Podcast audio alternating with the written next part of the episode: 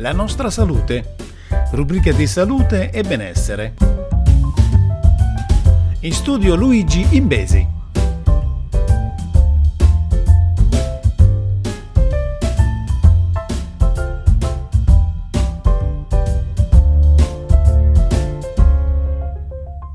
Salve a tutti amici ascoltatori e bentornati sulla nostra salute. Andiamo subito alla prima notizia di questa settimana. L'igiene delle mani, se eseguita nei momenti giusti e nel modo corretto, salva milioni di vite ogni anno ed è anche un investimento intelligente che offre un rendimento eccezionale per ogni dollaro investito. Questo è l'appello dell'Organizzazione Mondiale della Sanità che in vista della giornata mondiale dell'igiene delle mani del 5 maggio evidenzia come in questo campo nel complesso i progressi sono lenti. Quello attuale, sottolinea l'OMS, è un momento critico in cui i paesi di tutto il mondo devono sfruttare la lezione della pandemia Covid per accelerare l'attuazione degli insegnamenti e colmare le lacune nella prevenzione e nel controllo delle infezioni. L'igiene delle mani, ricorda l'OMS, è una procedura semplice, veloce e a basso costo, che ha però un'elevata importanza in ambito sanitario, perché permette di evitare la trasmissione di batteri resistenti. Per questo motivo la campagna Salvavite igienizza le mani mira al miglioramento di questa procedura nei luoghi di cura di tutto il mondo.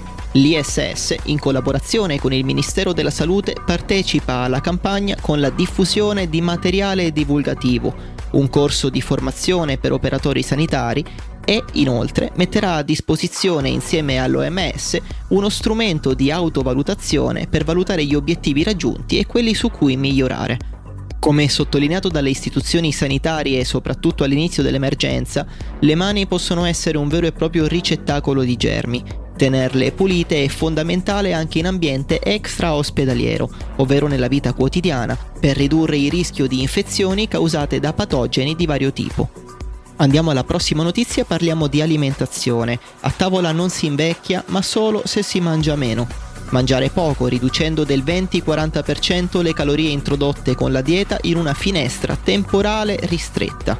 Questo, secondo gli esperti della Società Italiana di Medicina Interna, è il vero elisir di lunga vita.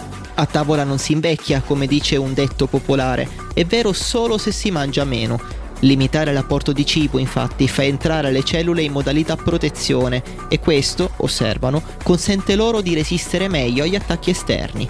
Allo stesso tempo le cellule a dieta soddisfano le proprie necessità attraverso una sorta di autocannibalismo, l'autofagia, delle componenti invecchiate e poco funzionali. In pratica dunque la restrizione calorica attiva una sorta di pulizia interna, che oltre a rimuovere componenti deteriorati stimola anche la rigenerazione cellulare.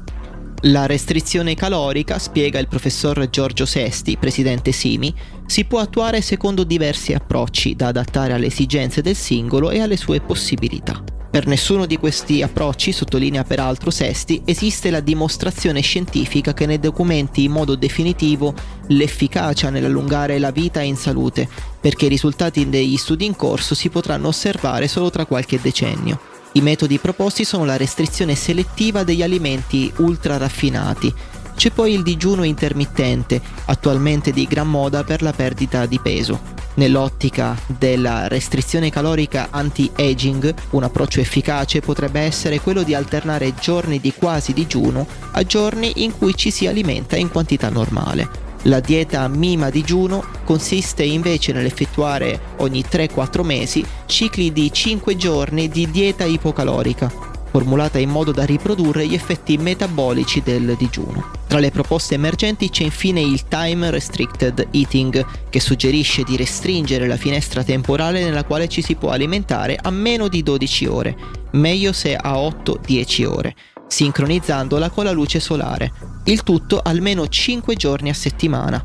Va sottolineato tuttavia che modificare la dieta e il proprio peso corporeo può anche sortire effetti opposti e influenzare negativamente la proprietà biologica. È il motivo per cui questi approcci devono essere sempre adottati su indicazione del medico e da lui monitorati per avere una visione globale dei rischi e dei benefici. Questa era l'ultima notizia della settimana, io vi do appuntamento alla prossima, vi ricordo di vivere in salute e vivere bene. E ridò la linea a Paolo Puglia. Ciao a tutti.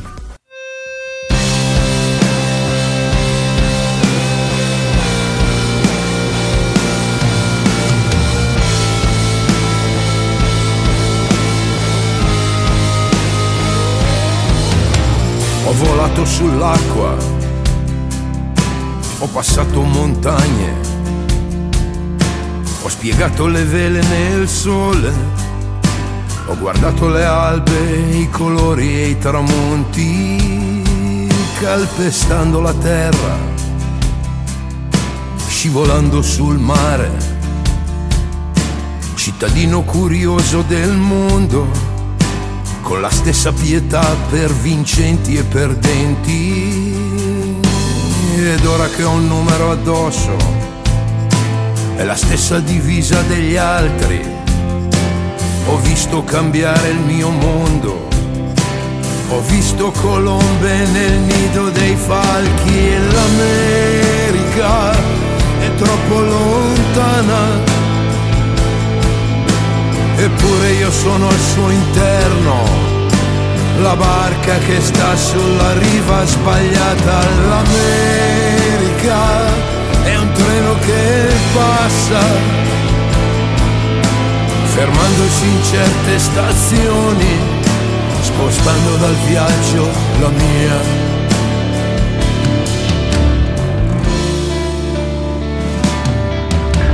Ho vissuto due vite la prima correndo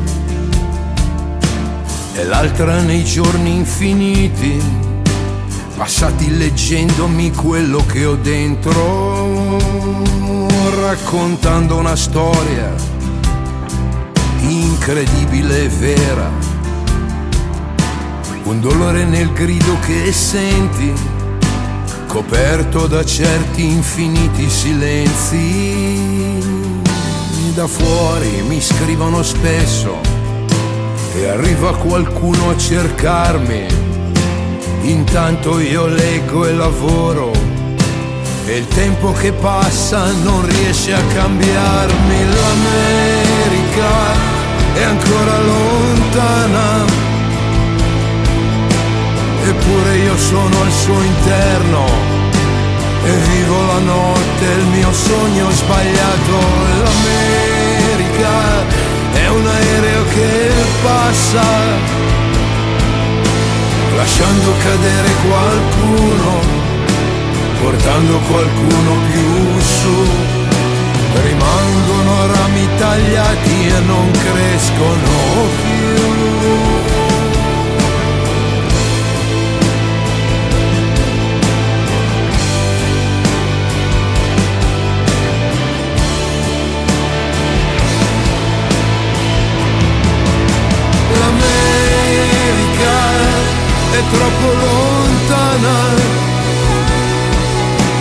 Eppure io sono al suo interno, la barca che sta sulla riva sbagliata, l'America è un treno che passa. E